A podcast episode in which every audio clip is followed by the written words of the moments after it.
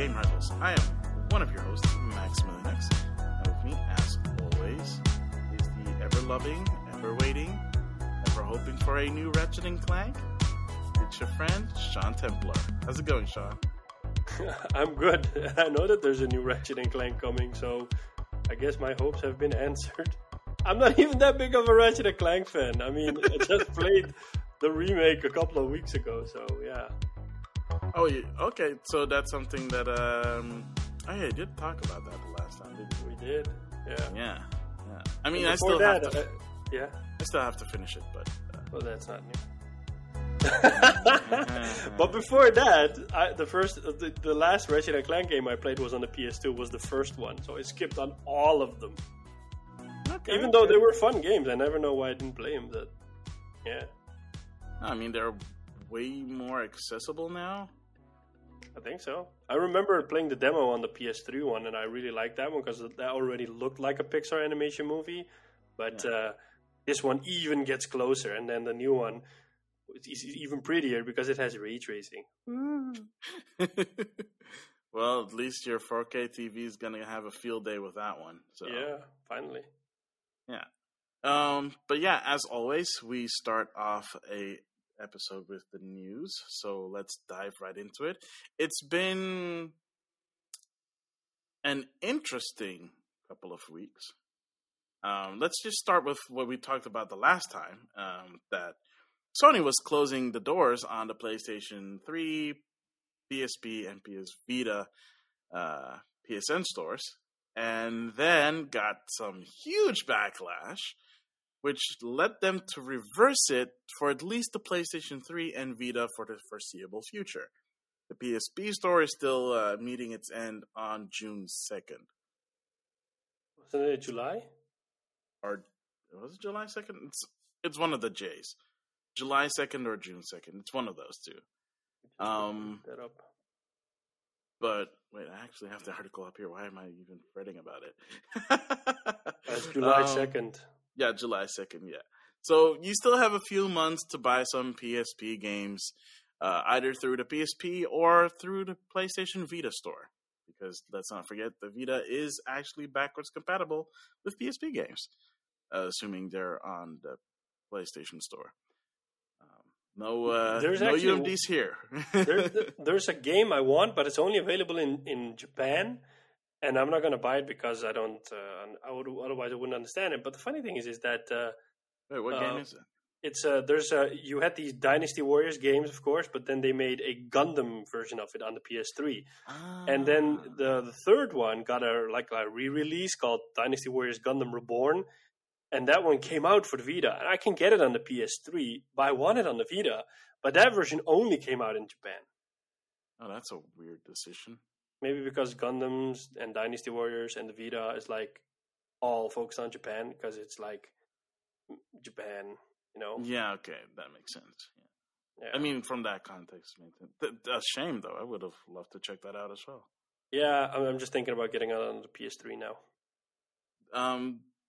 Have you have you played those Dynasty Warriors games with the, the, the Gundam ones? I think I played the first one. It was, it was a really nice one at the time. I mean, Dynasty Warriors games are simple games, but I like the, the button bashing and the feeling that you can conquer armies of thousands, which you can in a game. And if you just want to unwind, it's the perfect game to play. Exactly. Um, and that's and when you add Gundams into the mix, it's even fun. It's more fun. So uh, I remember playing the first one and I really enjoyed it. Mm, okay.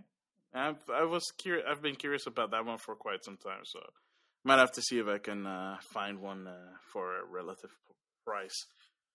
Um, but yeah, so re- reverse course on that uh, PlayStation Store daily.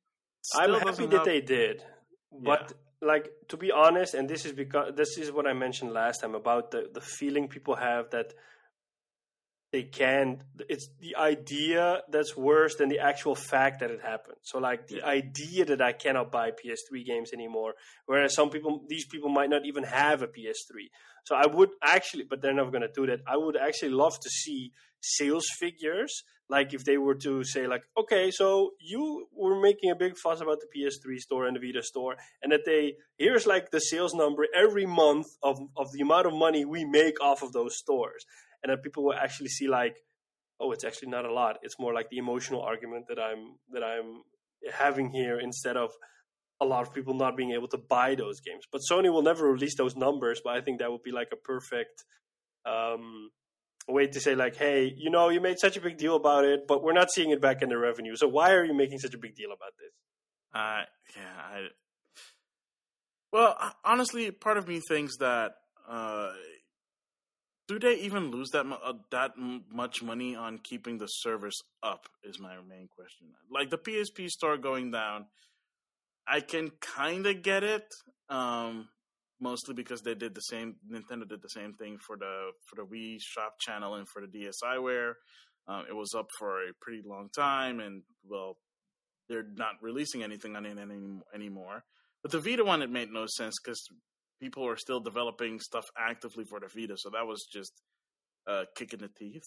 Um, so at least it's good for those. But I feel like after all this happened, I don't know if the developers that were making those Vita games feel confident in that they'll have a place to sell some something. And just after they finish their projects on Vita, that they won't return to the Vita store anymore. Because now it's because now it's like this great unknown of, you know, because they're not gonna they know that Sony's not gonna give them a heads up again when it happens. It's just gonna be like, oh yeah, we're gonna shut this down in like a couple of months. Have fun, bye.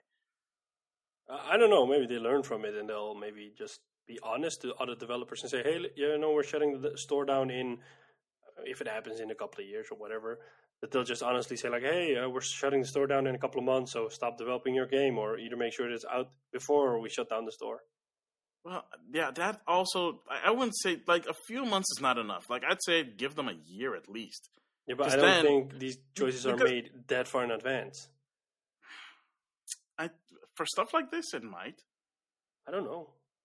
I mean, I don't know either. It's not like that, that today they're like, you know what, we should shut down the store in a couple of months. Or like... Yeah. Uh, They probably do it like months in advance.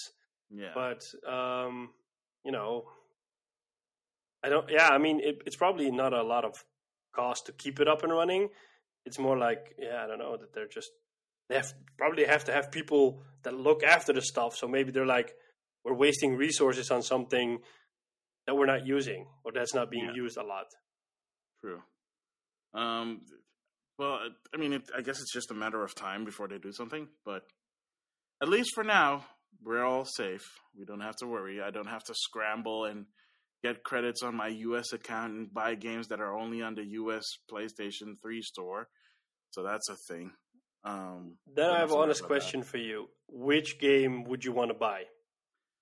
Uh, well, I already, like before this was announced, like I think seven or eight months ago, I bought Xeno Xenogears because it's only on the U S store, which was like a hassle and a half. Um, I want to buy Parasite Eve two and one, but I think only two is available on the, at least on the, um, on the European store. Only Parasite Eve two is available. So I'm assuming that Parasite Eve one is available in the U S for some weird, dumb reason.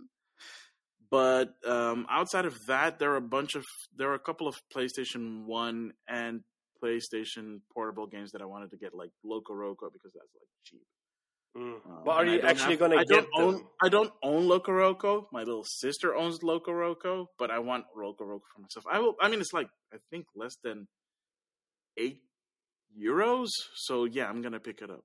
But are you actually gonna pick it up, or is it like? Yeah, yeah, yeah. No, I'm actually gonna pick it up because I, I put it on my list, like stuff that I want to pick up from the.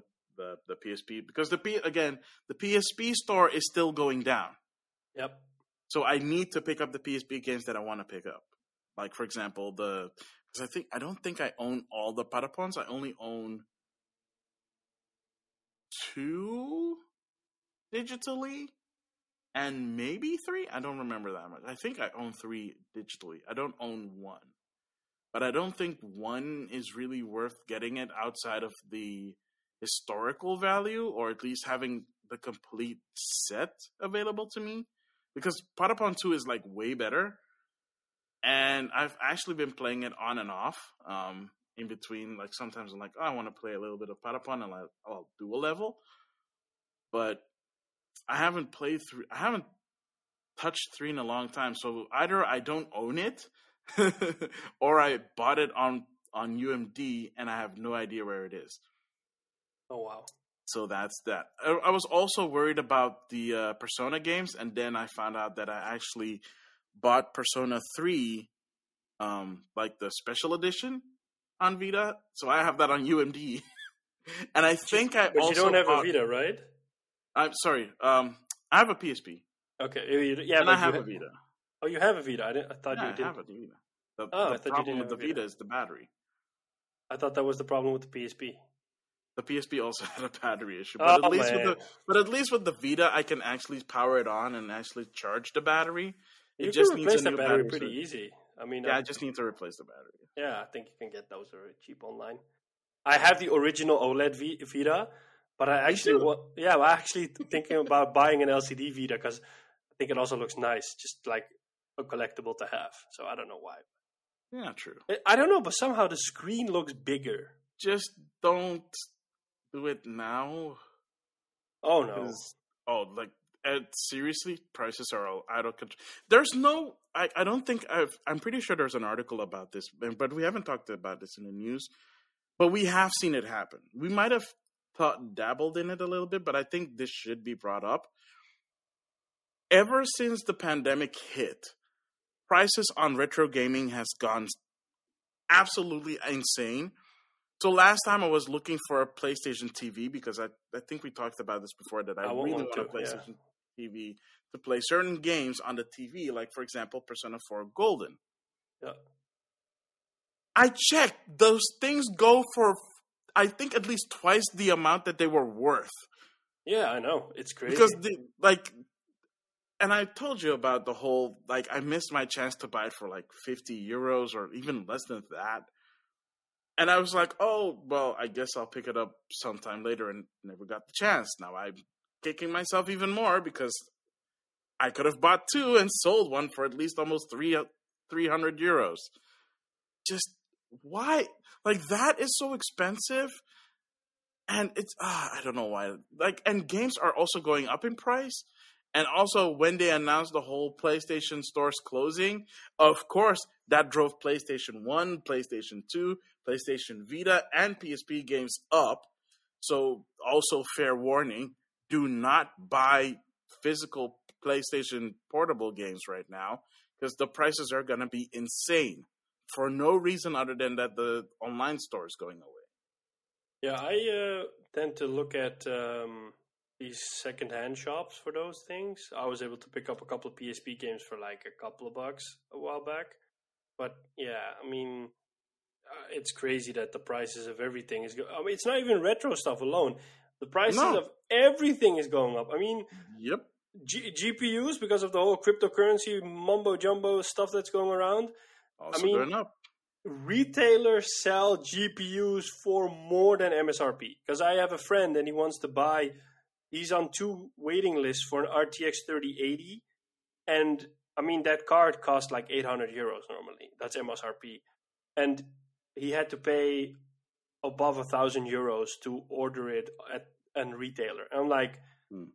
you're a retailer. How? Why, you know? And I understand for them it's it's extra money because they're rare and blah, blah, blah. And now the yeah. rumors that new G P Us are coming, like a thirty eighty Ti.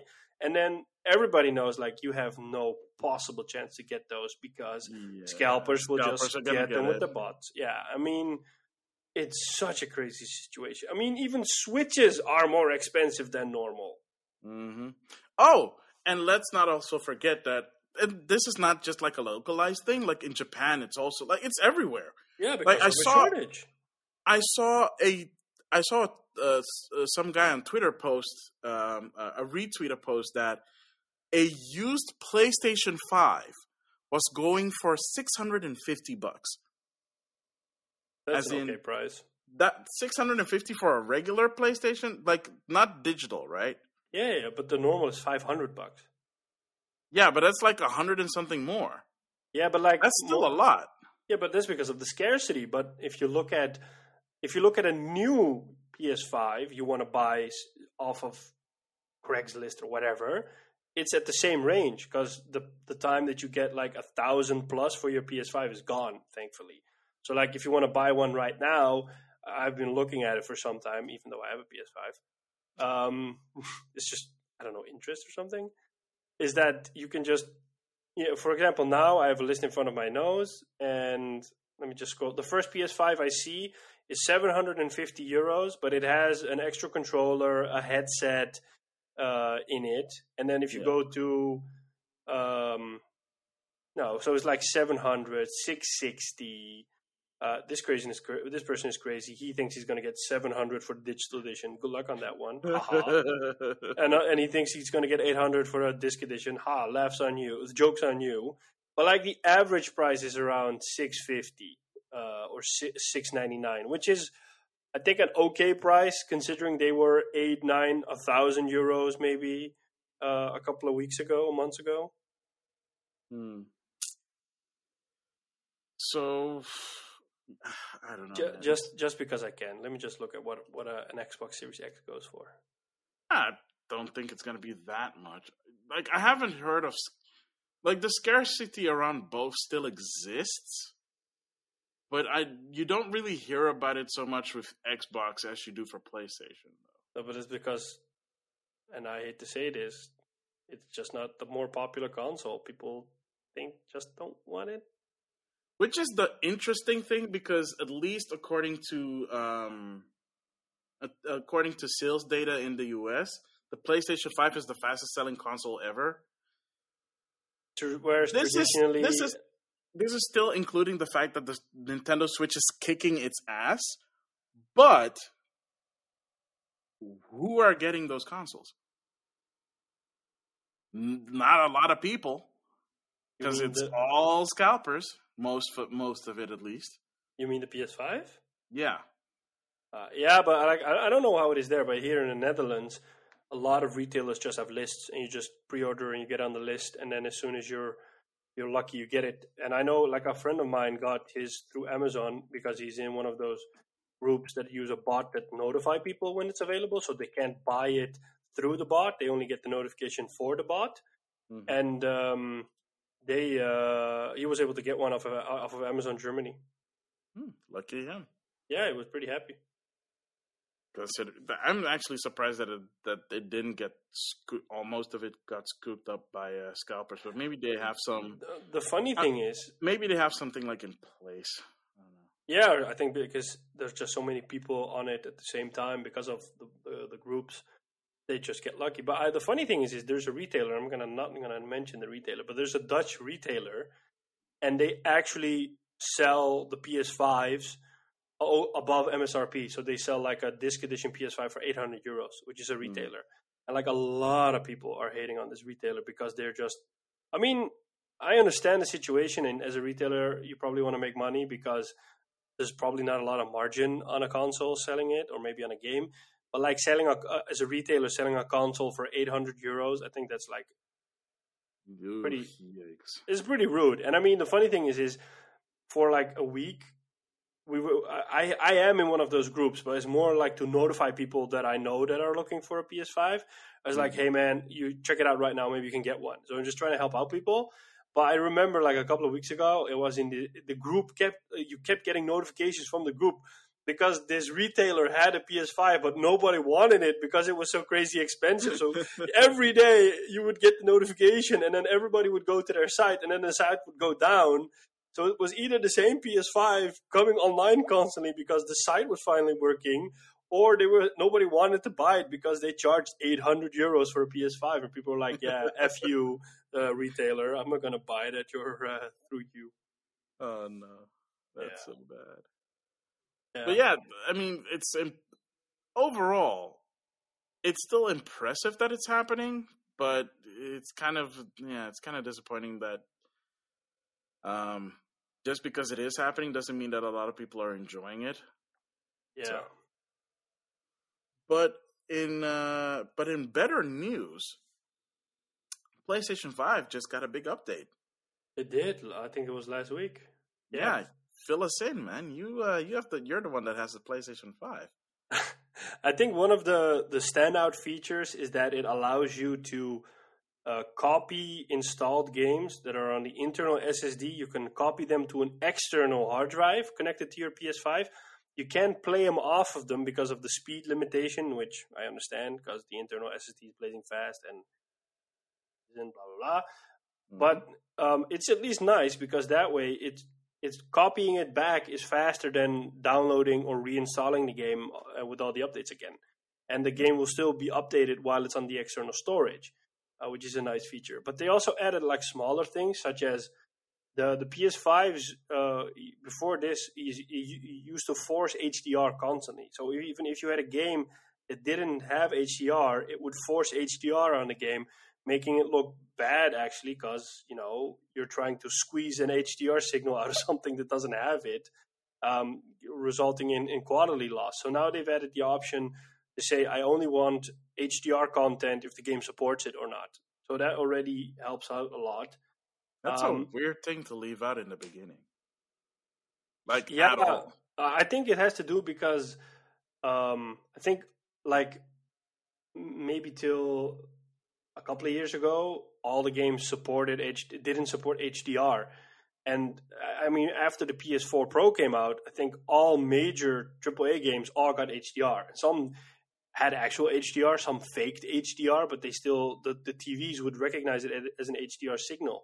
But for example, um, Uncharted, the Nathan Drake collection, does not support H D R.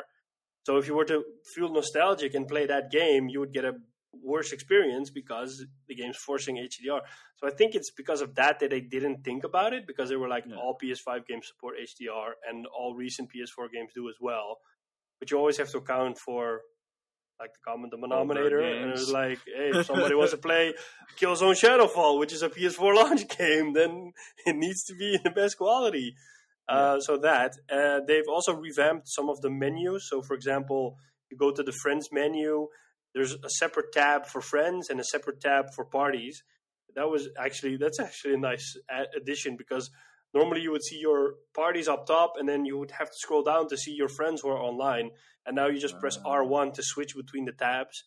Um, there's there's like a lot of smaller stuff in there, but for, I think the standout feature was the the external S S D of the hard drive part that you could copy games off to it, which is a nice addition. Um, I'm gonna be honest, I don't use my P S five a lot right now because it's there's simply not a lot to play for it. Um, I'm actually hoping that Returnal will review well enough, so that will hopefully be the first proper game that I buy, because the last P S five game I bought was Assassin's Creed Valhalla in January. So, yeah. So well, if, you know, P S five, if you don't have a P S five, if you don't have a P S five right now, you're really nilly. Yeah, but like if if you if you if you don't have a P S five now and you really want one, it sounds really stupid, but you're not missing out on a lot. No, I know. I'm not missing out on a lot.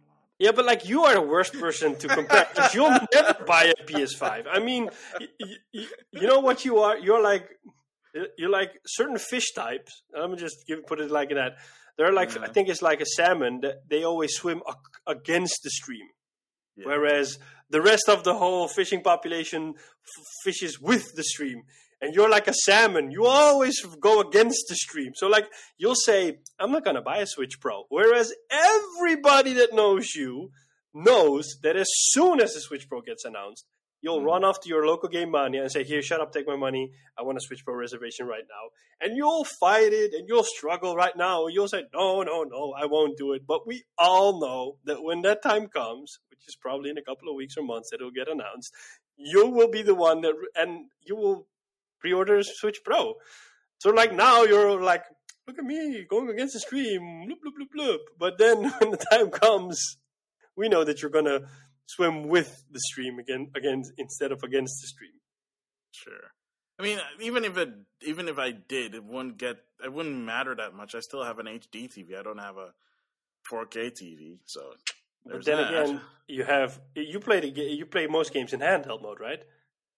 No, it's like kind of it's evenly split, fifty-fifty.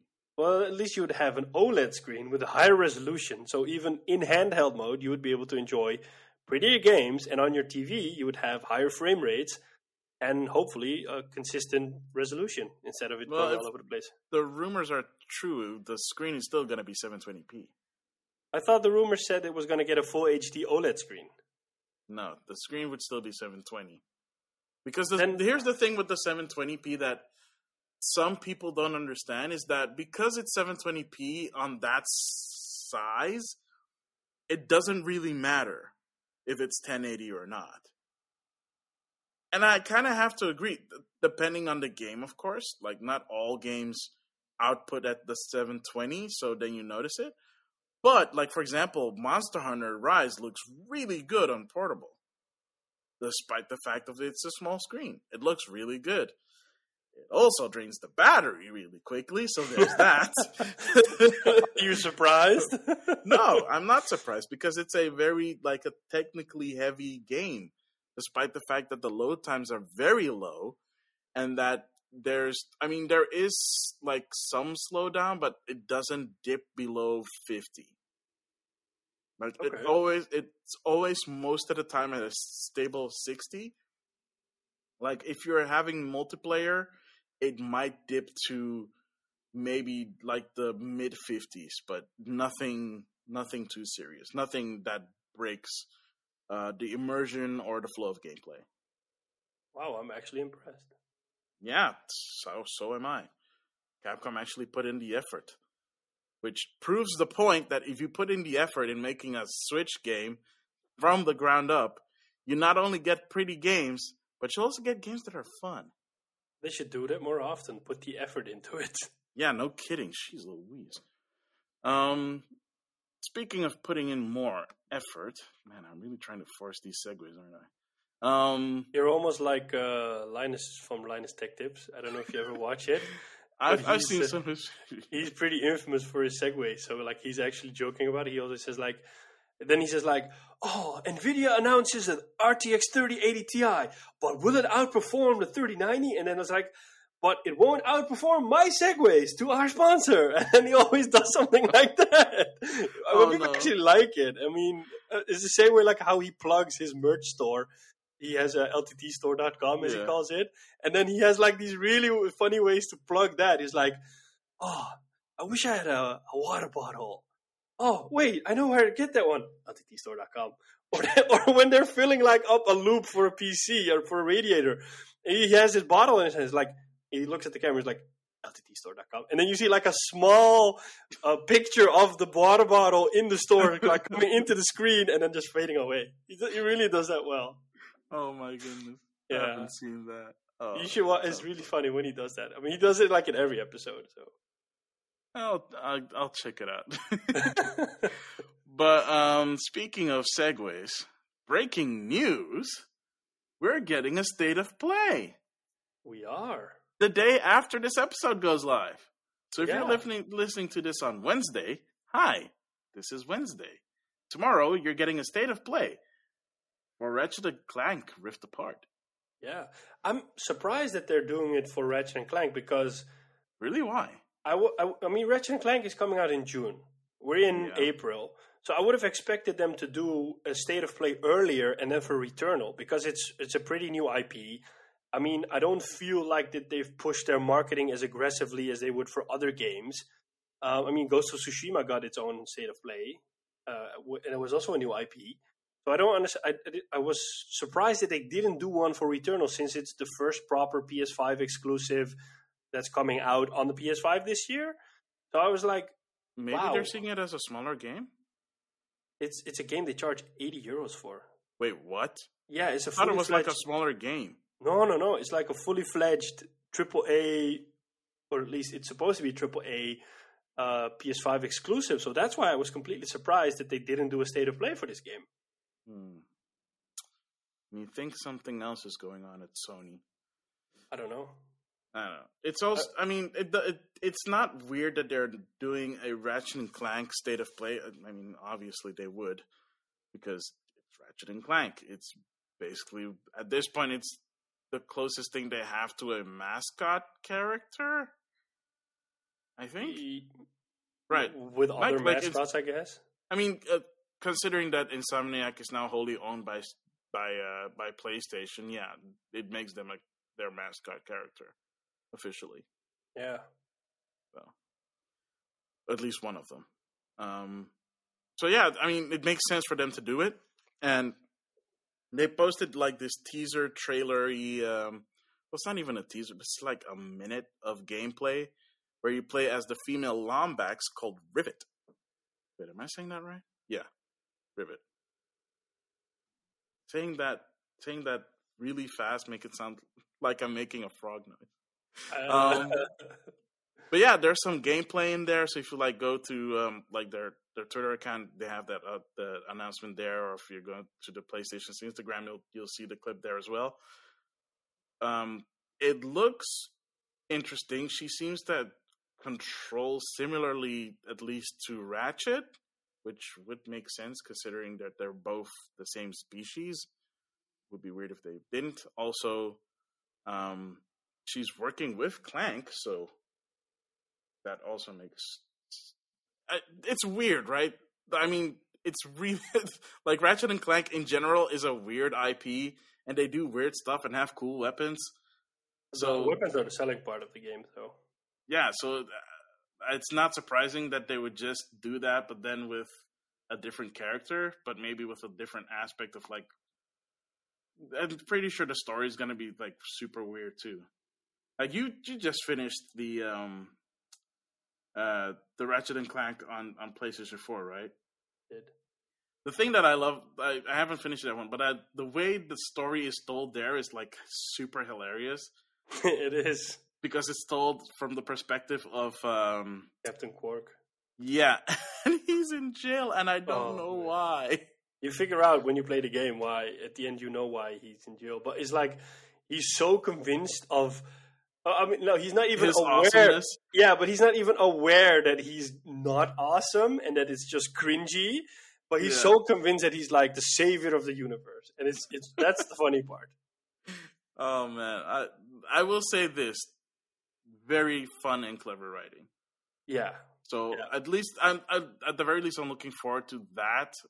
Outside of the gameplay, which I always kind of figured that the Ratchet and Clank gameplays were a bit derivative until I played it finally. And yeah, I'm actually impressed. And I've had a lot of fun, so I am wanting to finish the game first. It's not a, a super long game. I remember when I, I finished it, I start, like I finished it the day after I started it. And, it, and I did all the extra stuff as well. Really? It's not like a super long game, but it's, re, it's a really fun game. Oh, okay. Yeah. I have to check and see how far I am in. But, uh, yeah, I, I do feel like it went kind of quickly to the point where I am. I don't know if I'm, like, halfway through or whatever, but yeah, I'm I'm having fun while I'm doing it. Yeah. So, it, yeah, that. I mean, I don't know. Do you have anything else to add about uh, the state of... I mean, it would be nice if we were able to cover that live, but I do not have the set up for it yet. Um, oh, are you teasing people with some improvements on the way? Like we've been teasing the video podcast for the nearly three years that we've been doing this. Yeah, but this one is way more solid. Oh, okay. That's good. That's good. So, um, yeah, I'm curious to see what they're going to announce. How long? I don't think, yeah, it doesn't say how long it's going to be. They did Usually say it's, it's... going to be extended gameplay, which, sure, but what what is that, like twenty minutes? Um, thirty minutes, forty minutes. Who, who's to say? I'm a, I'm a, I'm gonna throw it out there and say it's about forty minutes. The state of play? Yeah. Uh, it's a. F- I think it's not long. It says here at uh, Thursday, April twenty-ninth, to see more than fifteen minutes of fresh gameplay. So I think it'll oh. be like a really short one of like maybe twenty minutes or something like that, twenty-five minutes. Some states of plays oh. are not really long. It's like a direct, I think. Oh, dang it. You're looking at a different announcement than I am because with the one I'm reading just says extended gameplay. I'm looking at the PlayStation blog post. Ah, there you go. Yeah. So outside of that, um, we do have a bit of... Well, depending on who you're asking, uh, sad news, which is that uh, Overwatch lost its uh, lost its director. Wait, am I saying that right? Yeah, it's Jeff Kaplan. Yeah. Jeff Kaplan is uh, leaving Blizzard. Dude worked at their place for almost twenty years,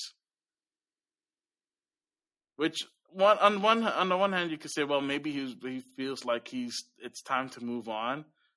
But for someone who was really passionate about the work that he's been doing, it's kind of weird that you're leaving right as you're developing a sequel to that thing. Just a tad. Why, uh, why he leaves? Is is it being mentioned somewhere? I mean, no, it's not being mentioned. I have um, I have the the, the the the full letter here um, that he put on the I think their website. Saying, uh, greetings, Overwatch community. I am leaving Blizzard Entertainment after nineteen amazing years. It was truly the honor of a lifetime to have the opportunity to create worlds and heroes for such passionate audience. I want to express my deep appreciation of everyone at Blizzard who supported our games, our game teams, and our players. But I want to say a special thanks to the wonderful game developers that shared in the journey of creation with me. Never accept the world as it appears to be. Always dare to see it for what it could be. Hope you do the same. G G. Jeffrey Kaplan. So that's what he posted, which is like, and it just made me go like, ah, oh, that is, ah, oh, man, that's kind of. Like, I'm not, I'm not a big Overwatch fan or anything, but I have seen Jeffrey Kaplan like doing presentations and stuff like that, and he looks very enthusiastic when he is talking about the games that he's worked on. It's just. It comes at a very interesting time because we talked about this a couple of weeks ago where a lot of people got laid off at Blizzard and, um, uh, gosh, darn it, what's his name again? Bobby Kotick. Uh, Bobby Kotick um, got a huge payout for that because it's in his contract, which seriously, why?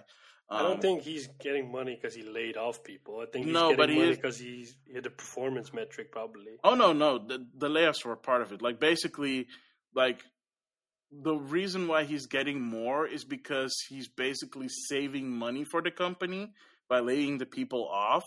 And that's why his stock options were being, like, um, uh, uh, like paid out to a certain amount.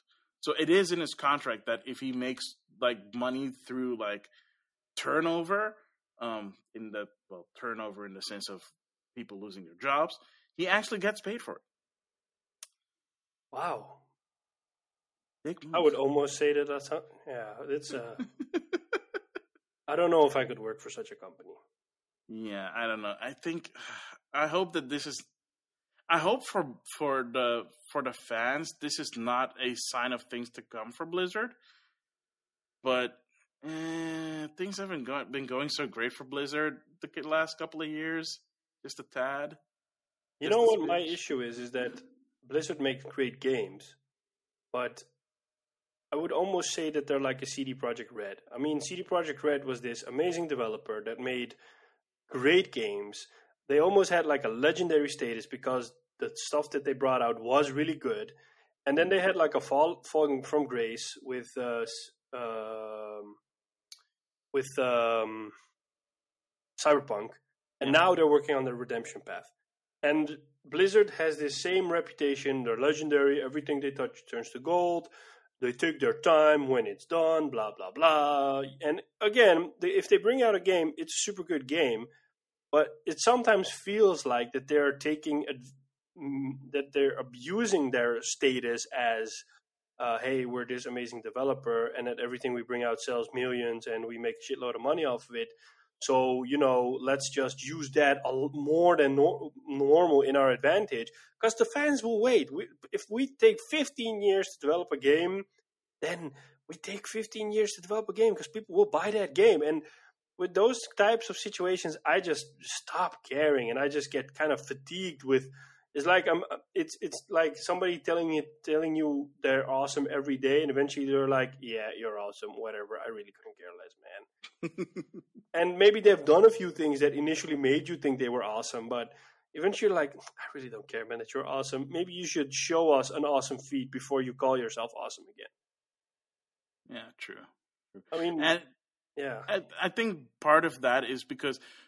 When they were initially taken over by Activision, there was like, well, we we are part of Activision, but it's more of a hands-off approach. And it feels like more and more Activision has been calling the shots more obviously. So I don't. I don't think they have a choice because Activision doesn't have a lot of I P that they make money off of. If you look at the, I mean, besides Call of Duty, what is a good game they brought out or a game that generated a lot of money? Skylanders this year. Franchise did good money for them until yeah. I mean, like last didn't. year or or oh, the year before. Year. Yeah, in the last outside two years. Of Call of Duty. Yeah, I can't think of a game. But I don't know if it did.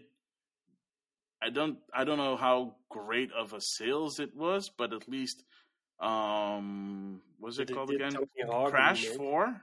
Yeah. Yeah. Okay. Maybe that. Crash Four was was was pretty well received. Well received yeah. doesn't mean that it sold well. It just means it was well received. Yeah, but so um, like maybe that's one game. The same goes for Tony Hawk, but I also have to wonder how much that sold because it wasn't sold at full price either. Yeah. So I don't know how much money that one made. And I think a lot of people were waiting for the next-gen version of that one too, you know, to play on their Xbox yeah. five. Uh, on their, I was about to say Xbox five. I know. The Xbox Series five. No, but Xbox like, Series five. If you look at the amount of new I P that it made the, the past generation, I can't think of a lot. Neither can I, really. But that's actually crazy because they're basically the Call of Duty company. Well, the Call of Duty and Overwatch company. Yeah. And I mean, Overwatch is also being... I don't know if Overwatch has microtransactions. I wouldn't be surprised. It does. And yeah. it has loot boxes, so that's why they're yeah, kind of yeah, fighting yeah. against the whole anti-loot box uh, movement. I mean, I'm, I don't want to... Uh, probably the whole the, the uh, Blizzard community will grab their pitchforks and be ready to burn me alive. I've played Diablo three. I love Diablo three. But like it's the same with Diablo four. Like, why announce Diablo four if you're not going to release the game anytime soon? I mean, if a Sony or a Microsoft does this, people hate them for it. So why does a Blizzard get away with it? Yeah, true, true. And if they're Nintendo, they'll keep making fun of Nintendo of like, hey, you guys, you guys remember the game that you announced like a couple of years ago? Anything happening there? Is it is it is it is it like the, the, the Wii Vitality Center? Huh? When's that coming out? Huh? Huh? Huh? Huh? huh? Well, they keep poking them in the sides. Something like elbow. that. Yeah. um. So. Out, okay, so outside of the Diablo, yeah, the, the Diablo four announcement is like really super weird because it made no sense for them to announce it, and I think they only announced it because they had to right a wrong of the whole Diablo um, Immortal thing. Um, however, Diablo two's remake seems to be like testing well. Like they did a they did a beta test of that uh, a couple of weeks ago, and. From what I've seen and from what I've heard from people, they actually put in the effort this time. Um, instead of like handing off the project to an unknown developer to like remake Warcraft three and ruining it, um, the, the Diablo two uh, re uh, remake is actually really good. You have yeah. an option to toggle between the old and the new graphics, so you can actually see the difference.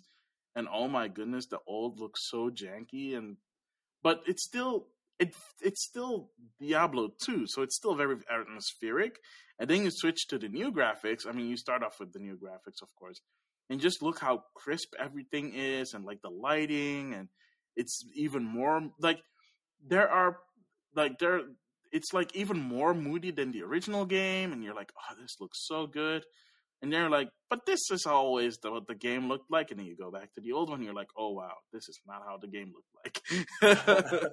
But I think generally you, when you have fond memories of a game, you make it prettier in your head than it actually is. Exactly. And with some games, I mean, I was talking to a friend of mine about this yesterday. I mean, some old games like Metal Gear Solid one, I can still go back to that game and play it. And I have no issues with the graphics. But with some games, you really think like, oh, wow, this was so amazing. And we go back and you're like, oh, wow, did I really think it was amazing? This is actually pretty bad. So it really depends on what kind of experience you have with it. Yeah. So at least it, I I don't know if I think they learned their lesson with World with uh, World Warcraft three at least. So we'll see how that goes and how it eventually releases. But so far, at least for Diablo two, it looks good. Um. What it doesn't look good for, however, is your PlayStation systems, at least the PlayStation three, the PlayStation four, and the PlayStation five. Because those things have a dev clock. Yeah, so I think this is something, and I've mentioned this before, I think this is something that they will fix, because I cannot imagine that they leave it as it is. We had a uh, whole discussion about this outside of the outside I know of this episode. We did. I know we did. I still think no, because if they did, and it was something that they could patch, they would have done so for the PlayStation three, which they have not. Yeah, but I, I doubt they're that... going to do it for the PlayStation four, and I seriously doubt they're going to do it for the five. Yeah, but I think the reason it hasn't been fixed right now, or f- fixed earlier, is because it wasn't... An... So, like, if it's not an issue, why deal with it? Generally, with these kind of things, they only fix it because either somebody makes an issue out of it, or they never actually thought about the implications of it at the time when they made it. So, or care example, about the implications. That's also an option. Uh, yeah, so I don't... Yeah, I mean... Uh, wow, I just got a message that I read the message that I got distracted. So, like... As I said, it's tied. They said that it's tied to the trophy system, so they'll probably just find a way to patch it up, and they'll just probably fix it. I mean, I cannot imagine a company like Sony saying, "Yeah, if the coin battery on your logic board dies, well, tough luck, buddy. It's too bad, but you know, um, that's the way it is. Deal with it." You know. Well, considering that they didn't inform people about it. Yeah, people found out about this themselves. It's not like they told people that when the C MOS battery dies, that's it. And again, it's not like... Here's the thing. Even if it's tied to trophies, um, like, just... It just makes... Like, I don't know why they tied it to trophies. That's the, the whole thing. Like, why tie it to something that doesn't matter for if you're playing a single-player or multiplayer game? It's just a it, it, like it's just a weird decision to make, because apparently it is possible to do it without a C MOS battery, because Microsoft does it. So yeah, I don't know what the decision was in that case, but yeah, I guess time will tell. Maybe they will, and you'll be lucky enough. But as of this point, if you have, like, for example, a uh, well, I guess it's only for the PlayStation three game. So if you have, like, the big George Foreman grill PlayStation three that plays PlayStation two discs natively, you're fine. Uh, did I say three again? Dang. Yeah, you said three. I meant I meant PlayStation two games natively.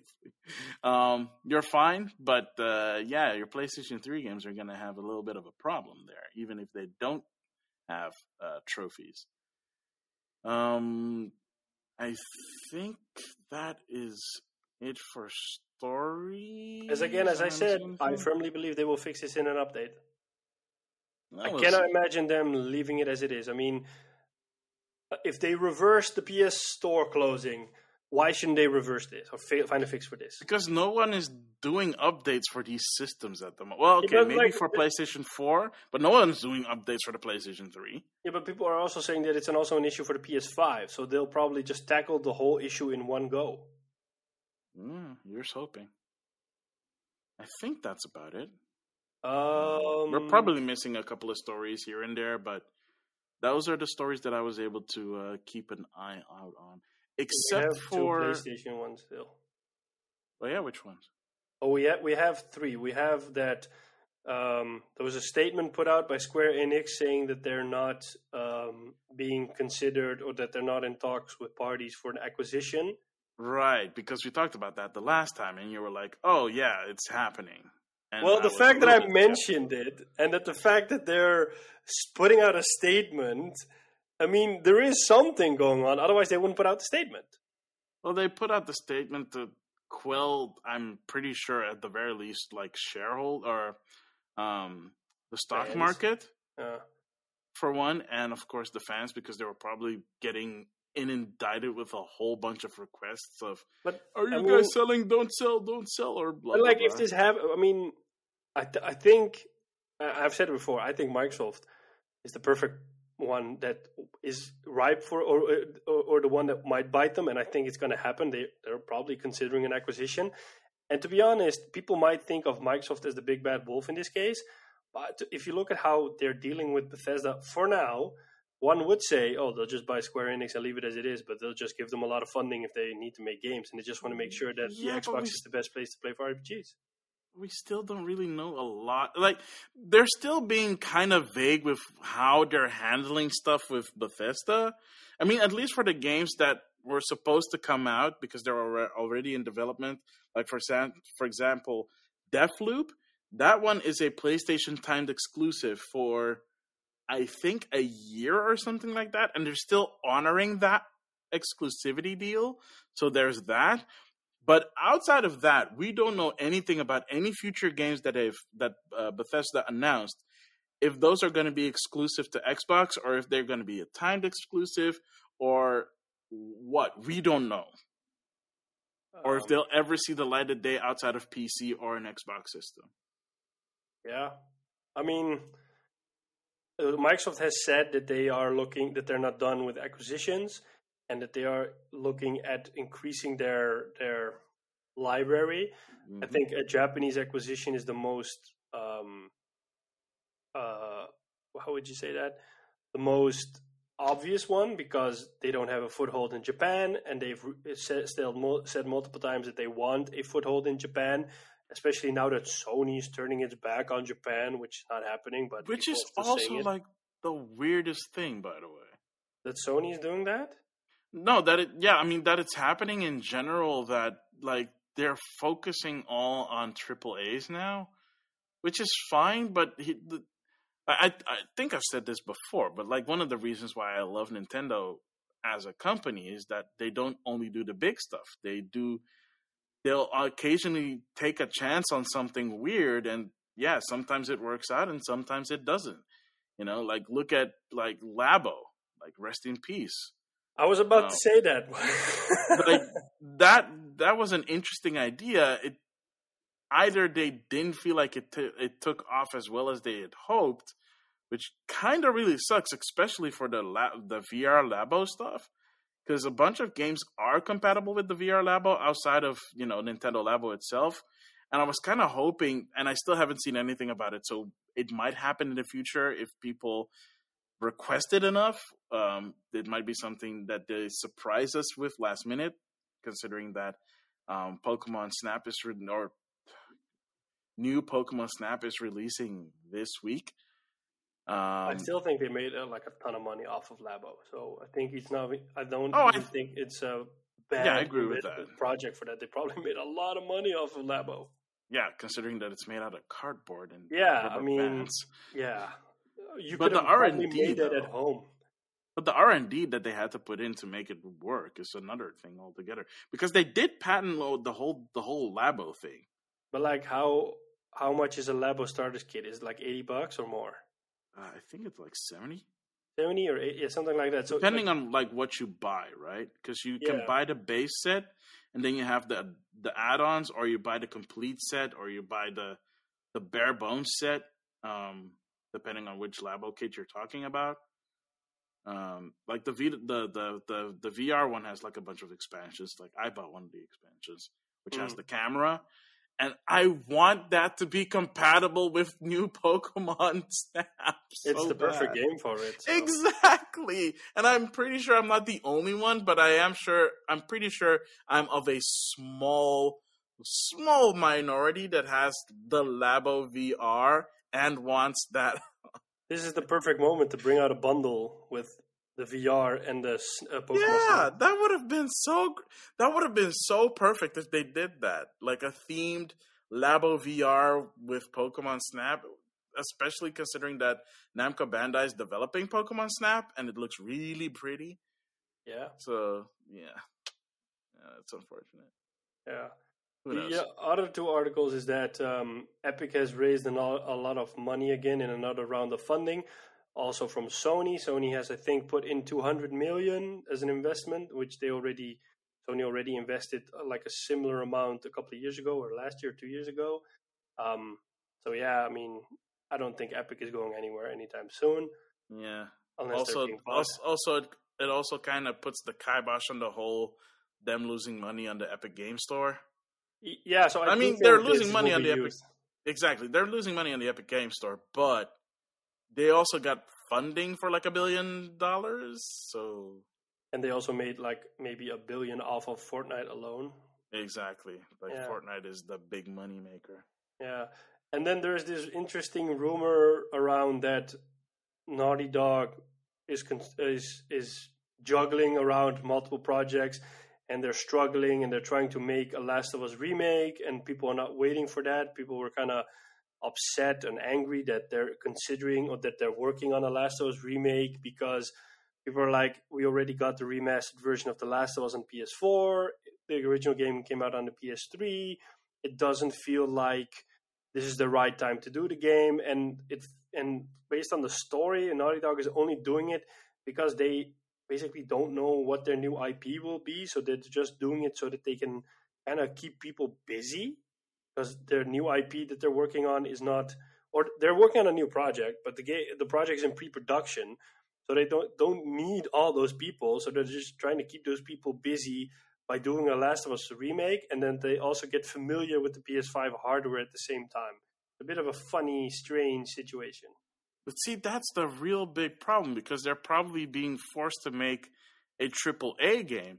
Whereas if they were smart, or at least if Sony was smart, they would have had them make something smaller. You know, if if you're if you want to keep them busy, and if you want to keep them, or if you want to have them get used to developing for this for the PlayStation five, have them do something small that you can do that you can bring out quickly that'll help you learn the fundamentals of the system that they're developing for, and you can probably put out for relatively cheap. And because it's um, Naughty Dog, it would still sell pretty well because there's pedigree behind it. I know. Yeah, apparently they're working on the multiplayer expansion for The Last of Us Part two, which, yeah, I mean, that doesn't require the whole team. Um, I, I, the funny, funny thing is, is I bought uh, Blood, Sweat, and Pixels last week, and I've been reading it. And how is it? It's really good. It's really, really good. Um, it Maybe gives a lot of insight. Reading. Oh, I could do that. I like record it as a podcast episode. Um, but it talks about the development of Uncharted four and what kind of hell went wrong there. And in in one part, uh, Evan Wells, the one of the presidents of, of Naughty Dog, is interviewed as well. And he says, and that's I think what you're seeing right now, is that during Uncharted four's development, the team came off of The Last of Us. And uh, the directors, Bruce Straley and um, Neil Druckmann, they didn't want to work on, on Uncharted four. They wanted to take their time and they wanted to take it easy and, and prototype slowly to figure out if they wanted to do The Last of Us two or if they wanted to do another game. But because Uncharted four was in such a difficult position, they were basically forced to do it. And the, the idea was, okay, we'll jump on, we'll make sure that the project gets on track again and it starts working, and then we'll make sure that the leads take over or we appoint a new game director and we jump off and we do what we wanted to do. And the game was in such a bad state, apparently, that they eventually realized, like, okay, we can't jump off because the people we're eyeing for a leadership position are not stepping up or they're not ready yet to take over uh, the role of game director. So if we leave the project right now, it'll just probably end up going bad. So they made the game, and at the same time, they had a team that was working on um, uh, something else because they apparently have two teams. And then Evan Wells in his interview says that they're not, and I don't know if they fixed it now, uh, doesn't look like it, is that Naughty Dog doesn't know how to balance two teams. They don't know how to work on two separate projects at the same time. They, because basically what they just do do, do is they just, over, they just throw all the resources they have at it at one team or at one game instead of saying, no, no, no, we have two teams and they both focus on their own game and they could be in different stages of production, but they still just do it this way. So it's, it's a pretty interesting thing. I mean, um, it was an interesting read and they said that they were working on a way of, of figuring out how to work with projects because I think one of the bottlenecks is is Naughty Dog doesn't work with producers. That's kind of their staple thing. They don't need producers. They have other ways of dealing with those issues. Whereas if you have a producer, you know, they can keep things on track. That's their job.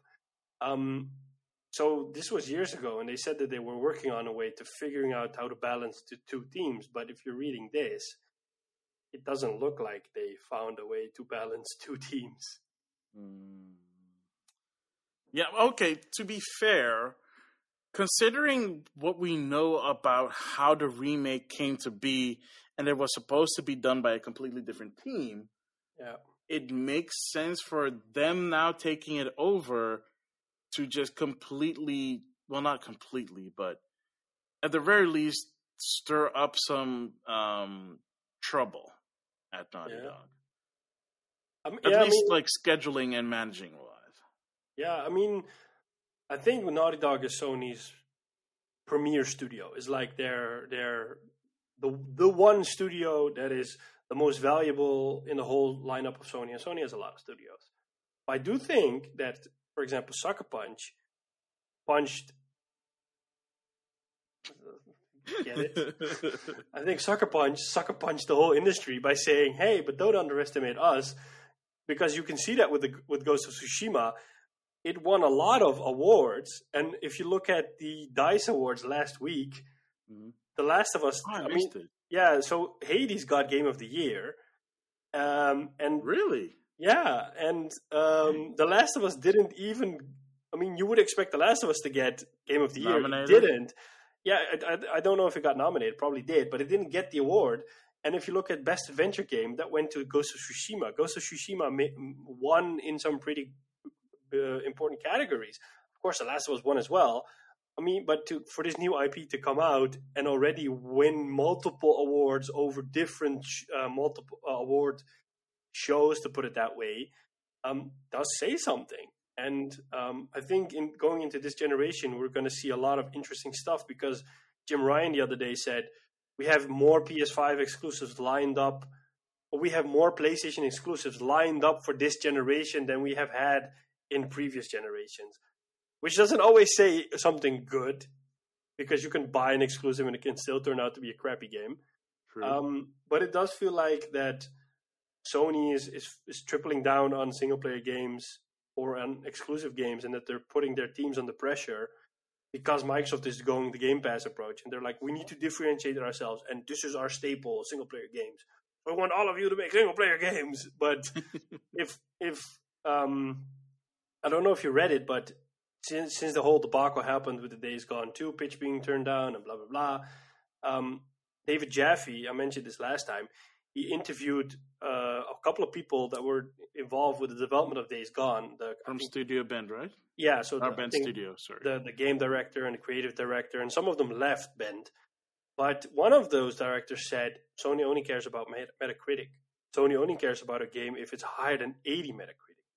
So ridiculous. Because Last of Us didn't, uh, Days Gone didn't score as well, this, that could be the reason why they turned down our pitch. Whereas I think... it might not have scored well, but I do think it sold well. At least if I hear a lot of people play Days Gone, they're like, whoa, this game is really good. Why didn't I pick this up earlier? Probably because the Metacritic was below eighty. I think so as well. I don't hope so. But, like, it is... I mean, you haven't played it yet, I think. We'll get to that. Oh, okay. So, yeah. But it's like, I personally think it's a it's a really good game. Yeah. Um. Yeah, it... You did all. I think one of the guys also said something really not chill in that in that on that podcast, where he was kind of also blaming the gamers for not buying games at full price. Really? Yeah. I did you miss that one? Oh I, man, I should have pulled I, that one up. Yeah. It's because you're talking about it now. It's, I totally forgot to pull that up. But yeah, that happened during that same like. Um, podcast, and he basically he used an expletive, but he basically said, yeah, players are not buying games at full price, and that's why um, Days Gone didn't um, like games like Days Gone fail ish yeah. because their gamers are not buying games at full price when they come out, and they don't buy it right away. And it's like, well, not everybody has well let me put it this way, nobody has infinite money unless you're rich. Not everybody's rich. Not everybody has the time to play, like, multi-hour games. So you're going to put your money to something that you really want to get, or you're going to put so- your money to something that you can play at that time. because not everybody buys things day one, and not everybody has the financial capacity to buy, you know, sixty, seventy dollar games every time. You know, they'll wait for like a sale, or they'll wait for it to come out on PlayStation Plus or uh, Xbox uh, Game Pass and stuff like that. So there's a reason why these things exist. It's also one of the reasons why Game Pass is an incredible deal and a great way for people to not only discover games, but maybe even buy them after the fact, you know? Because that does help in sales, like stuff like Game Pass. But if you're going to say that after people were pouring their sympathies towards your studio when they found out about what happened to your studio's game, you're kind of creating, like, I know you don't like this phrasing, but you're kind of creating bad will amongst the, your fans. Yeah, and this, you're not in a position right now that you want, that you would want something like that to be the case. You know, you kind of you kind of need the support of your fans right now, because they're the ones that are basically saying, "Well, I kind of wish we did get Days Gone two." But if you're gonna say, "Well, you should have bought it at full price,"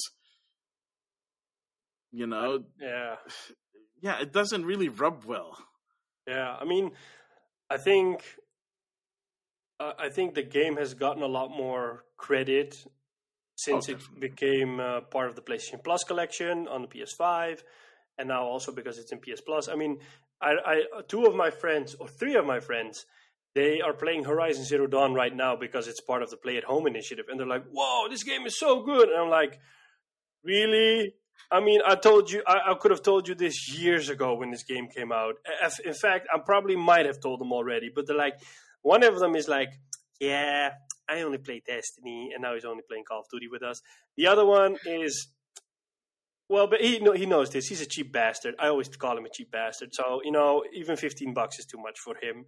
And the third one is like, he plays wherever, whatever, in which direction the wind blows. So he bought Assassin's Creed Valhalla, and I would have never thought he would buy it because he's like, yeah, I only played the first Assassin's Creed, and after I didn't like that one a lot.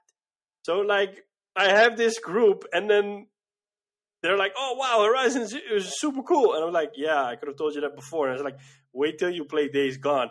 Yeah, no, we're not going to play Days Gone because it looks like an, a Last of Us ripoff. And I'm like, oh, my God. It is that I that I have to be here right now, or I would just drive over and hit you so hard. Oh, my. Some great friends I have. Oh, oh, man, I had to do everything to keep my laugh in. Yeah. Uh, but yeah, okay. But then also because this almost kind of feels like the exact same conversation we had back in twenty nineteen. So yeah, what can I say? Days Gone is just a great game. No, I mean, I, I mean about Horizon Zero Dawn.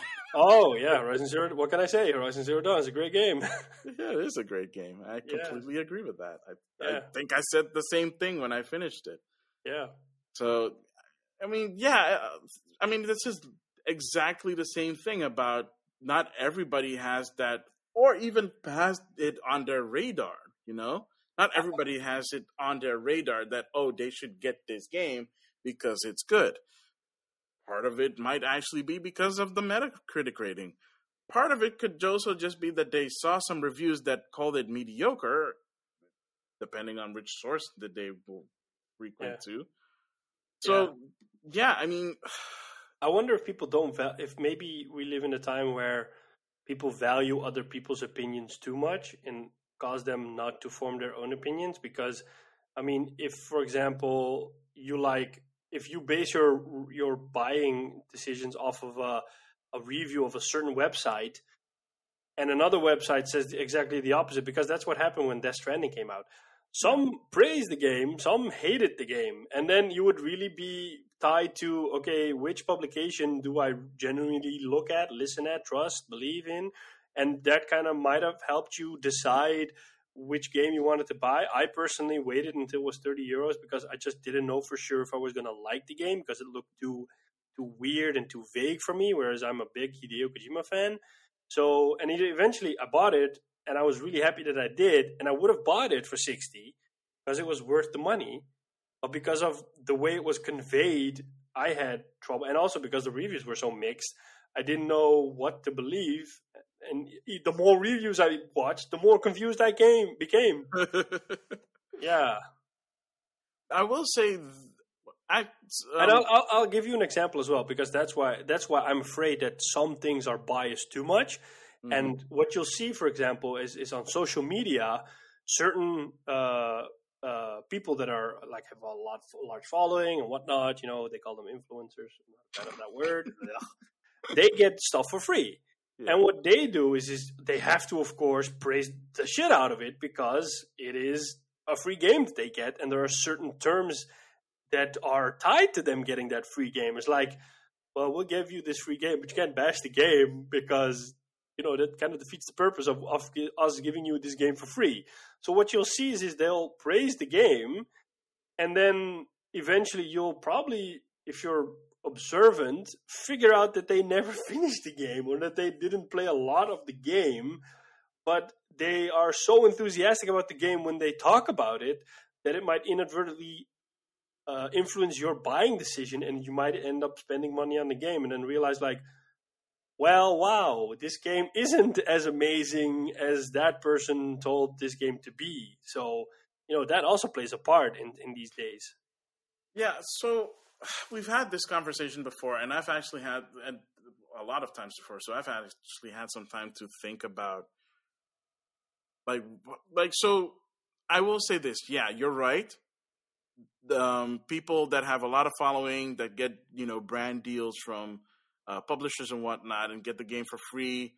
You do have those that might play or promote the game but end up barely playing the game, which is why it's important to find, like, reputable sources or at least uh, places where you can, you know, guarantee that they'll at least have played the entire game from start to finish. They might not have completed the game. They might have not gotten a platinum trophy or dinged the last achievement. But at the very least, they've played the game from start to finish and can tell you without spoiling the entire game whether it's good or not, and yeah. why you sh- why you should get it or why you shouldn't get it or why you may or may not like certain aspects of that game. And I feel that Um, and I feel that not all influencers have that obligation, or at least they don't feel like they have that obligation. Some do, not all of them. So oh. it's depend. It, it, I think it depends on, like, if you can find one that does, then you can at least um, know that they they know what they're talking about. Yeah, because what you'll sometimes see is that.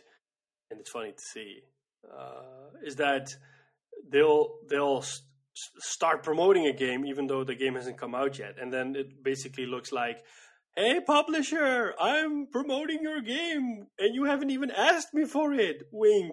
So maybe you should give me a free copy of the game when it comes out. Wink, wink. And then, you know, by the time it happens, it's already it, the bias already starts there because they just basically want the game for free, or they want to maintain the relationship. And they're not doing it for the best interest of the people that they basically represent. Because in a way, you would say you're voting for someone by giving them your support, by either liking their content or following them. So basically, you're, you're, it's like an election. You you cast your vote and you say, like, hey, I'm giving my vote, my, my, I'm subscribing to your channel or your page or whatever, and I'm liking your content because I trust you and I like your content. And then I think that, that people should have an obligation to use that trust in a good way instead of using it for their own gain and just saying, like, I want this game f- for free. Because I remember seeing something similar like this when um, Mafia one got a remake last year. Mm. And then I saw a lot of people promoting it. And I was like, yeah, Mafia was a good game. But you're promoting it or praising it in such a way as if it's a game that got a Metacritic of ninety-five. You're you're pretending this is the next Breath of the Wild, and it's not. So calm down, you know. And and then I think, like, if you do it in that way, you're misleading people because people are like, oh, whoa, whoa, this is the next Breath of the Wild. We need to play this, or we're missing out. FOMO, hashtag FOMO. You know. I'm yeah. like, no, just be honest. I mean, that's your job. Yeah. Uh... Mm. Yeah, that is their... I mean, that's what they chose to do, right? So... Yeah. I don't know. Uh, but we've always had our... You know, we always found, found that that stuff is always a bit iffy and not Maybe we're awesome. just... Uh, maybe it's easier for us to say it than yeah. when you're actually in a situation like that. I don't know. Yeah. But, like, I would have... At least I would have... I would have... I would want to be integer in that, have integrity in that part, and just you know tell them straight Hang up honestly.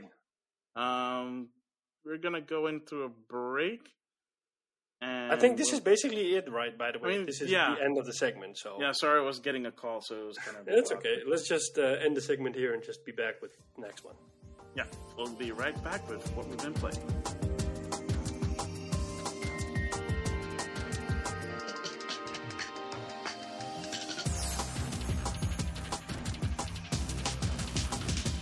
And we're back with the second segment, which is, of course, what we've been playing.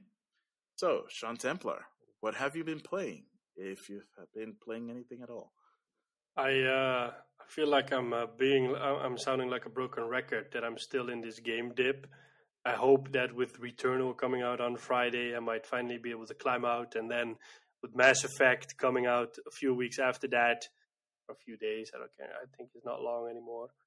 Oh my goodness, that is happening, isn't it? Is in, is in May, so uh, I can't remember. Jeez, we're already almost in May. That is crazy. Um, time flies when you're having fun. It's coming out May fourteenth, so I hope to uh, to uh, finish Returnal and then maybe shortly thereafter start playing uh, the Mass Effect Trilogy, Legendary Edition.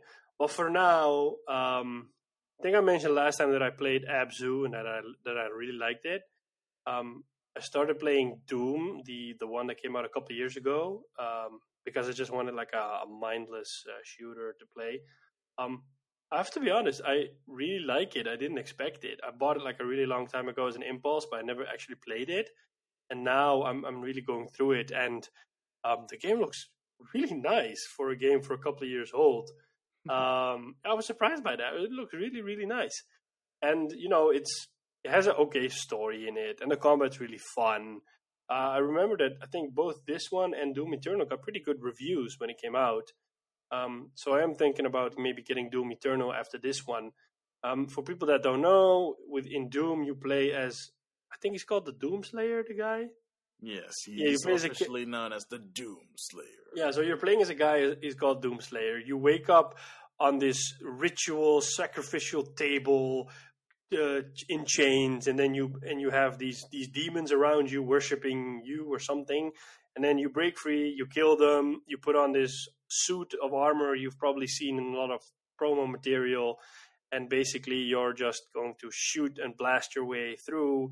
Um, you get a you get hints of a story there saying like, hey, there's this mad scientist that has opened the gate, and because basically the game plays on Mars, and they found some kind of portal to hell or a different dimension, and they uh, built a tower in which they can harvest that connection and make energy out of it, sustainable energy.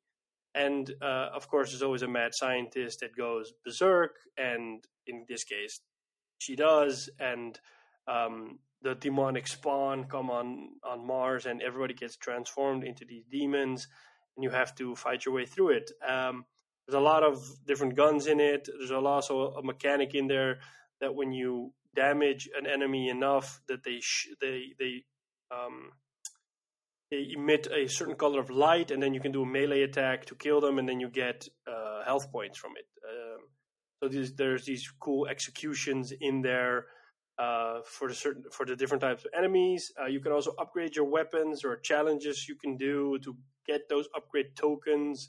Um, Yeah, it's basically it. It's not a mindless shooter as I thought. It, there's actually some depth to it, which makes it really nice. Um, I, one of the weapons I like is the chainsaw, because you can just literally just saw an enemy in two, and then you get a huge drop of ammo out of it. So it's even beneficial. um, so yeah, it's a, it's a really fun game. I think you can pick it up for pretty cheap. Um, so would recommend it. Um, besides that, I've been playing Warzone, and Warzone has gone through an update. Um, I got frustrated with Call of Duty because there's a an update. I think there's a bug in one of the updates that came out causing the game to re-download a certain patch constantly. Um, and as you know, Call of Duty is not the smallest game. Um, their updates are massive. So eventually I just got fed up because he constantly kept on downloading the update, even though I had already installed it. And then after that, it would want to reinstall the game off the disk, which just drove me insane. So eventually I just removed Call of Duty entirely. I stopped playing it for a while.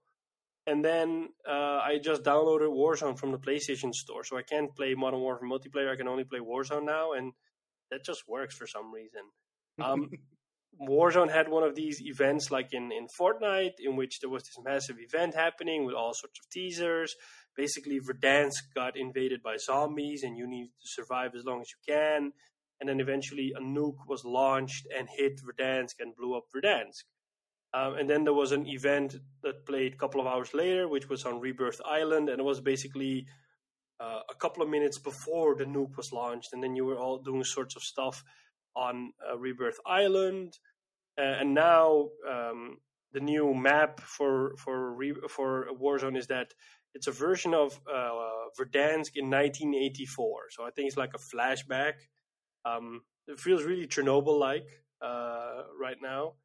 Um I think the developers also said that they will not be going back to the old Verdansk. So I think they're taking like the Fortnite approach and they're just going to constantly going to evolve the map, kind of like what Fortnite has doing with all these events. Um, there was a moment in which they added a pistol in which if you upgrade it and you get akimbo, meaning you get two of them, you have a certain attachment. I think it's like a silencer and a, and a certain mag. You can automatically, it becomes an automatic pistol, and the it was overpowered. I think I didn't. I don't know what happened there, but you everybody was walking around with this, and they could literally kill you in in milliseconds, uh, no matter where they shoot, because they didn't even have to have good aim, because both of the guns would have eighty rounds magazines, so they, they could just spray and you would die. So they fixed that.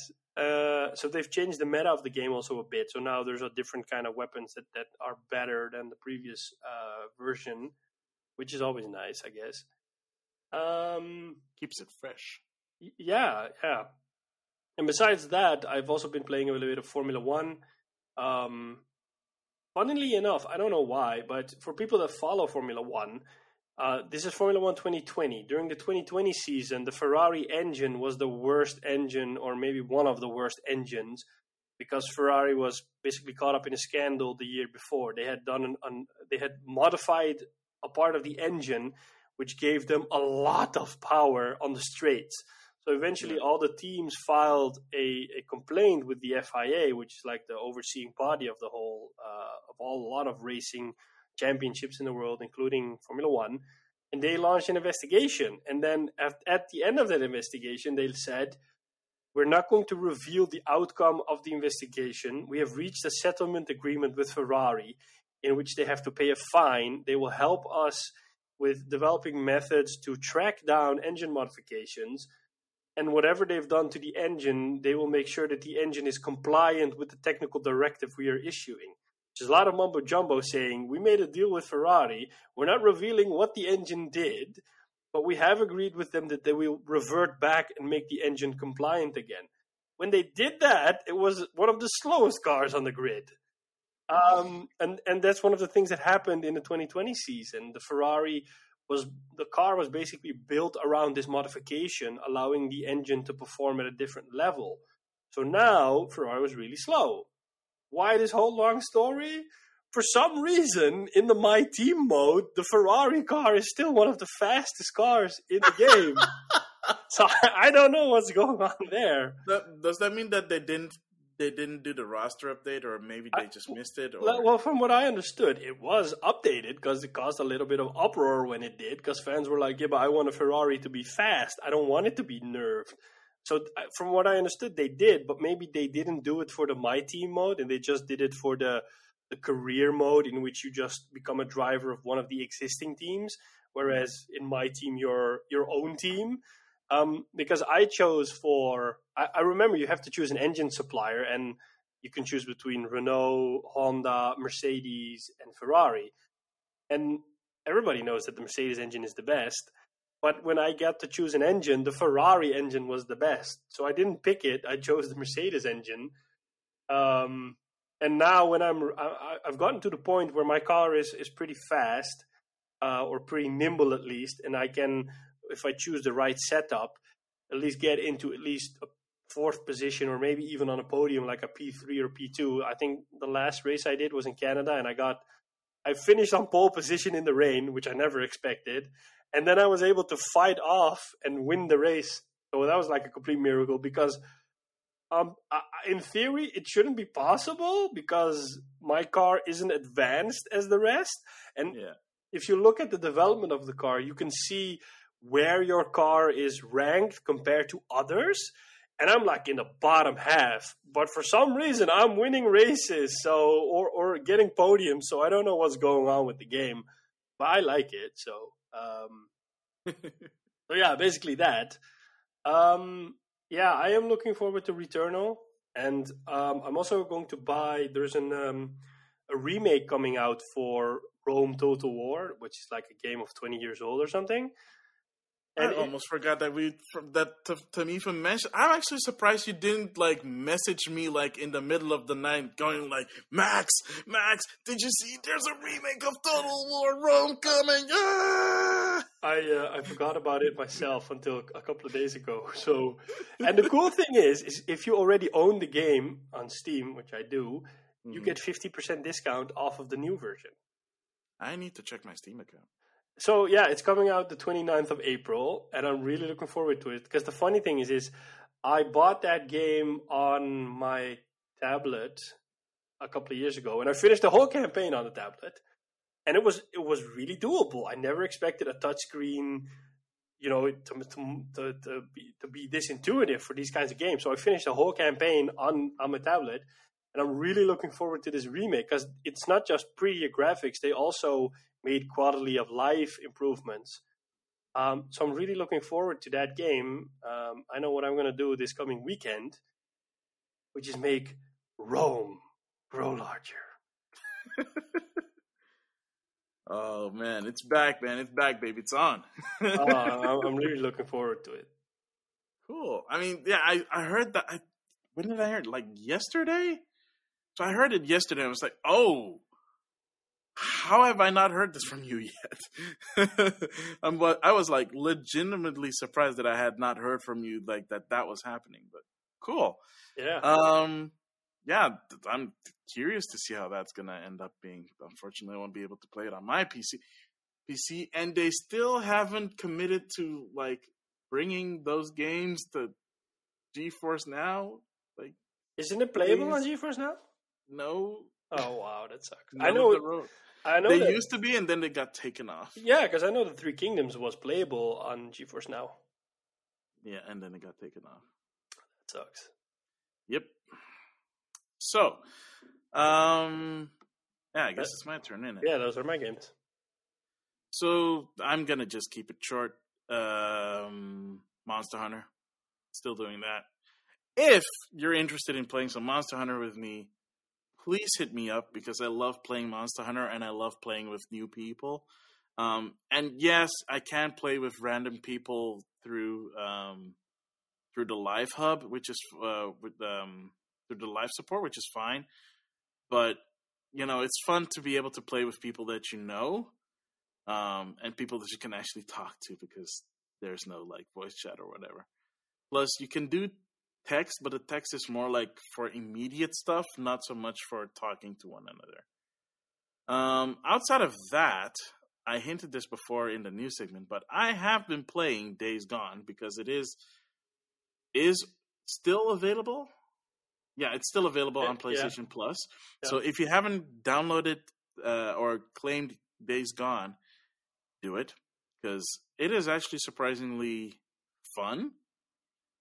The uh, the Freakers are interesting, for one, because yeah. um, I mean it's it's interesting in and of itself because in a post Left four Dead uh, gaming landscape, it's kind of funny that you don't see a lot of zombie-esque games have smart zombies.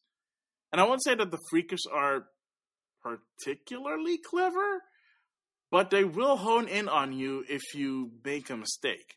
And the whole thing is that if you make too much noise, there's actually like a noise indicator. So you're always pay- like I always instinctively uh, paying attention to if I'm making a lot of noise. I tend to like crouch a lot because of it, so that I'm making minimum noise. Um, the one thing I will say is that the game is at least somewhat generous with its checkpoints. There was this, so uh, I'm, I feel like I'm not explaining this very well, but basically, in the world of Days Gone, there was this thing that happened that turned people into zombie-like creatures called Freakers. And do you know why or, or how it happened already? Are you there? In the no, story? I'm not that far yet. Okay. I'm really at the first maybe four hours, so okay. It's not that much. I mean, I just saw the the Nero guys like doing some shady research, talking about this dude that um, your character Deacon uh, met in the past, and he's he's blaming this person for the death of his girlfriend or yeah, girlfriend. Um, what else? Yeah, so so that's a thing. It it feels like there's a revenge plot that need that wants to unfold. Uh, we'll see how that goes. Uh, I will say this: the survivors in this world suck, like a lot. They are not your friends. They are using you for their own benefits, and to be fair, you're using them for your benefit, but not so much. I mean, you're kind of beholden to them, and you're trying to. Uh, there's like this whole um, trust meter stuff for for like those separate camps. Um, the old lady though from that other camp is uh, it's a hard ass though. Oh yeah, yeah. She doesn't care. she no. doesn't care about nothing. no. And uh, so this this this all takes ben, ben this all takes place in Oregon, you know, where the where the studio that made the game is uh, stationed in, which is really cool to see.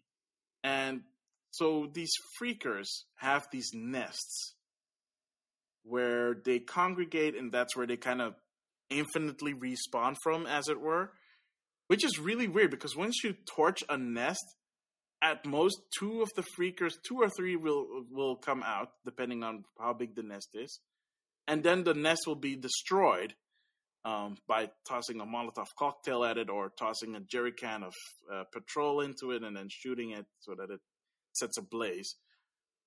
And then it's all gone, and you're like, wait, why are they infinitely spawning from these nests? And when you destroy it, there's like no sign of like there being any Freakers. It's in it. A like, game. Out? Come on. I don't know, I know, but still, it's I, I'm not overthinking it. I just think it's really funny.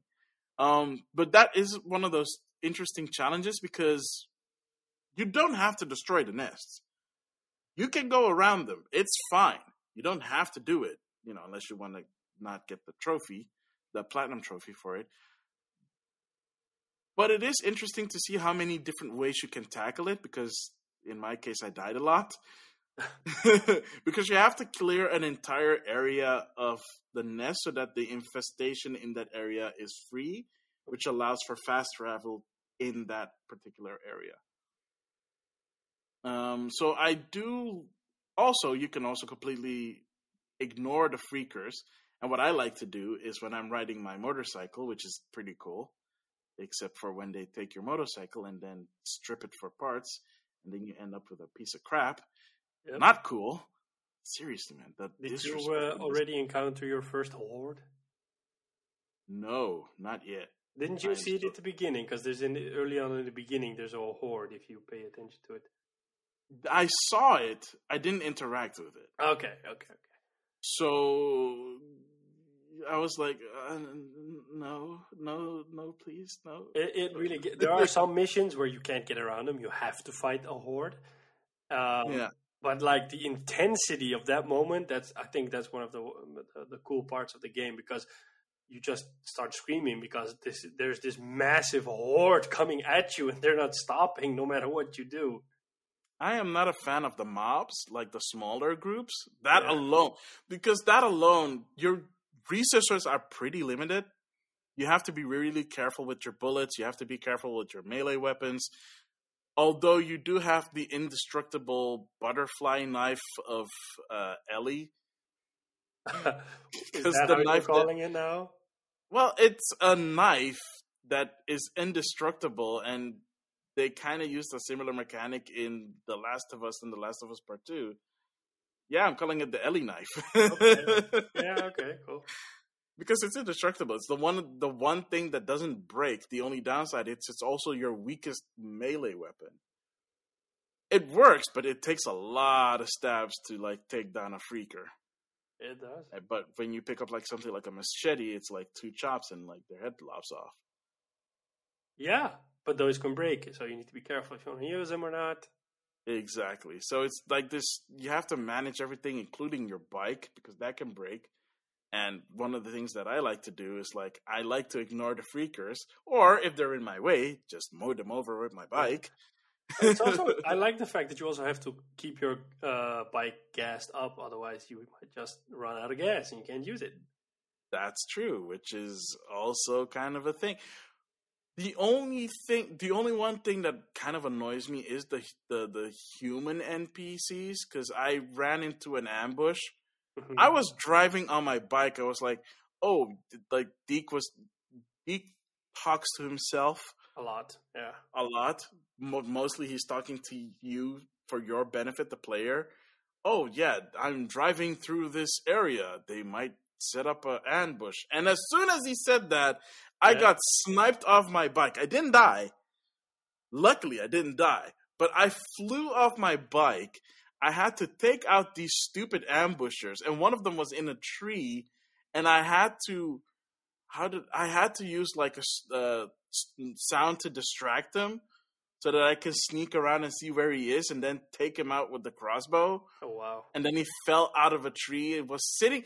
I don't even know how you get. Like I didn't see a platform. Maybe there is a platform that they built in the tree, but he fell down, and so did a chair.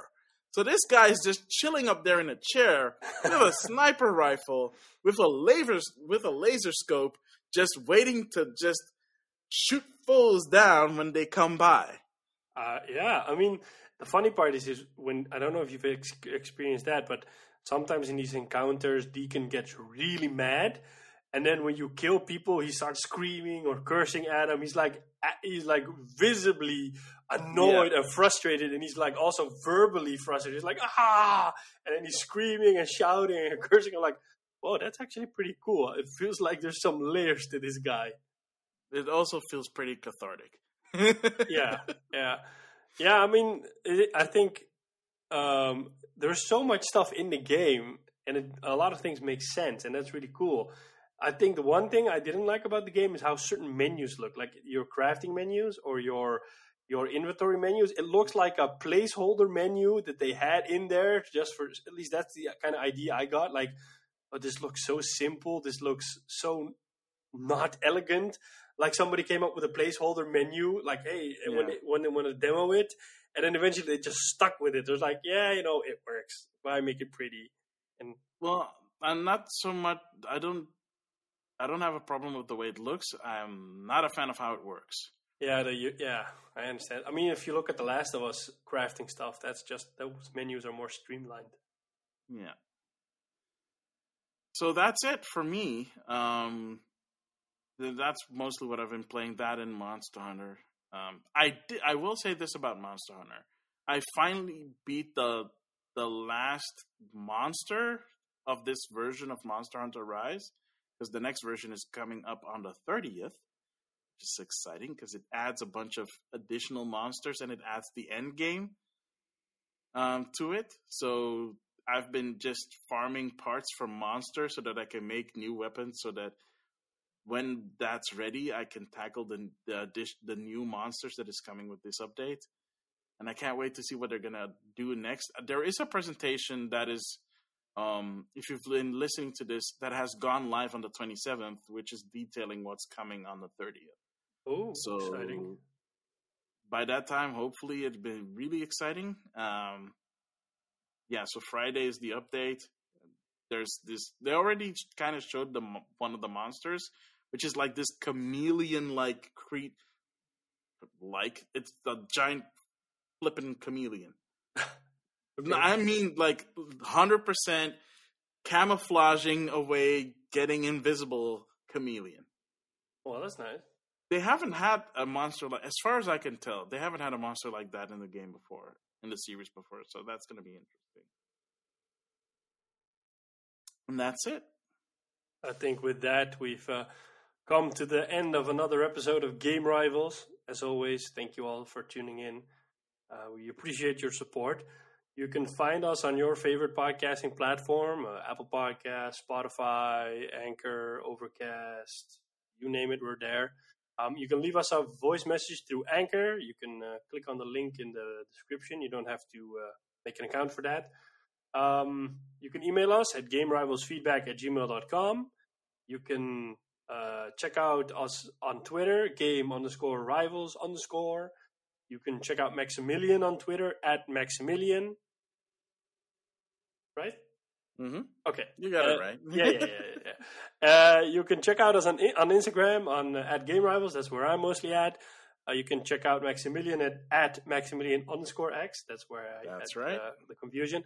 Um, please do. He wants to play Monster Hunter with you all, and just go out and play Monster Hunter with him. We in the in the pa- in the break, we, he said like, "Oh, you need to buy Monster Hunter so we can play." I'm like, "Yeah, but I didn't like the demo." No, but you still need to buy it. And then I said like, "Let me look online," and I saw somebody selling the game for like I think thirty-five euros. He said like, "I bought it. I played it once, and I don't like it." I'm like, "Hey, you're my kind of guy." I, I said two episodes ago, I'm waiting for that guy to say, "I bought this game and I don't like it. Now I'm selling it." He's my kind of guy. So I'm like, I might. I don't know, but I might. Uh, but yeah, go check him out and play some Monster Hunter with him. Yes, he's, let's do. He's a great sensei, as he always says. Um, and that's basically it. Thank you all for tuning in. Uh, I have and always will be Sean Templar. And I have and will always be Maximilian X. And we'll catch you on the next one. Later.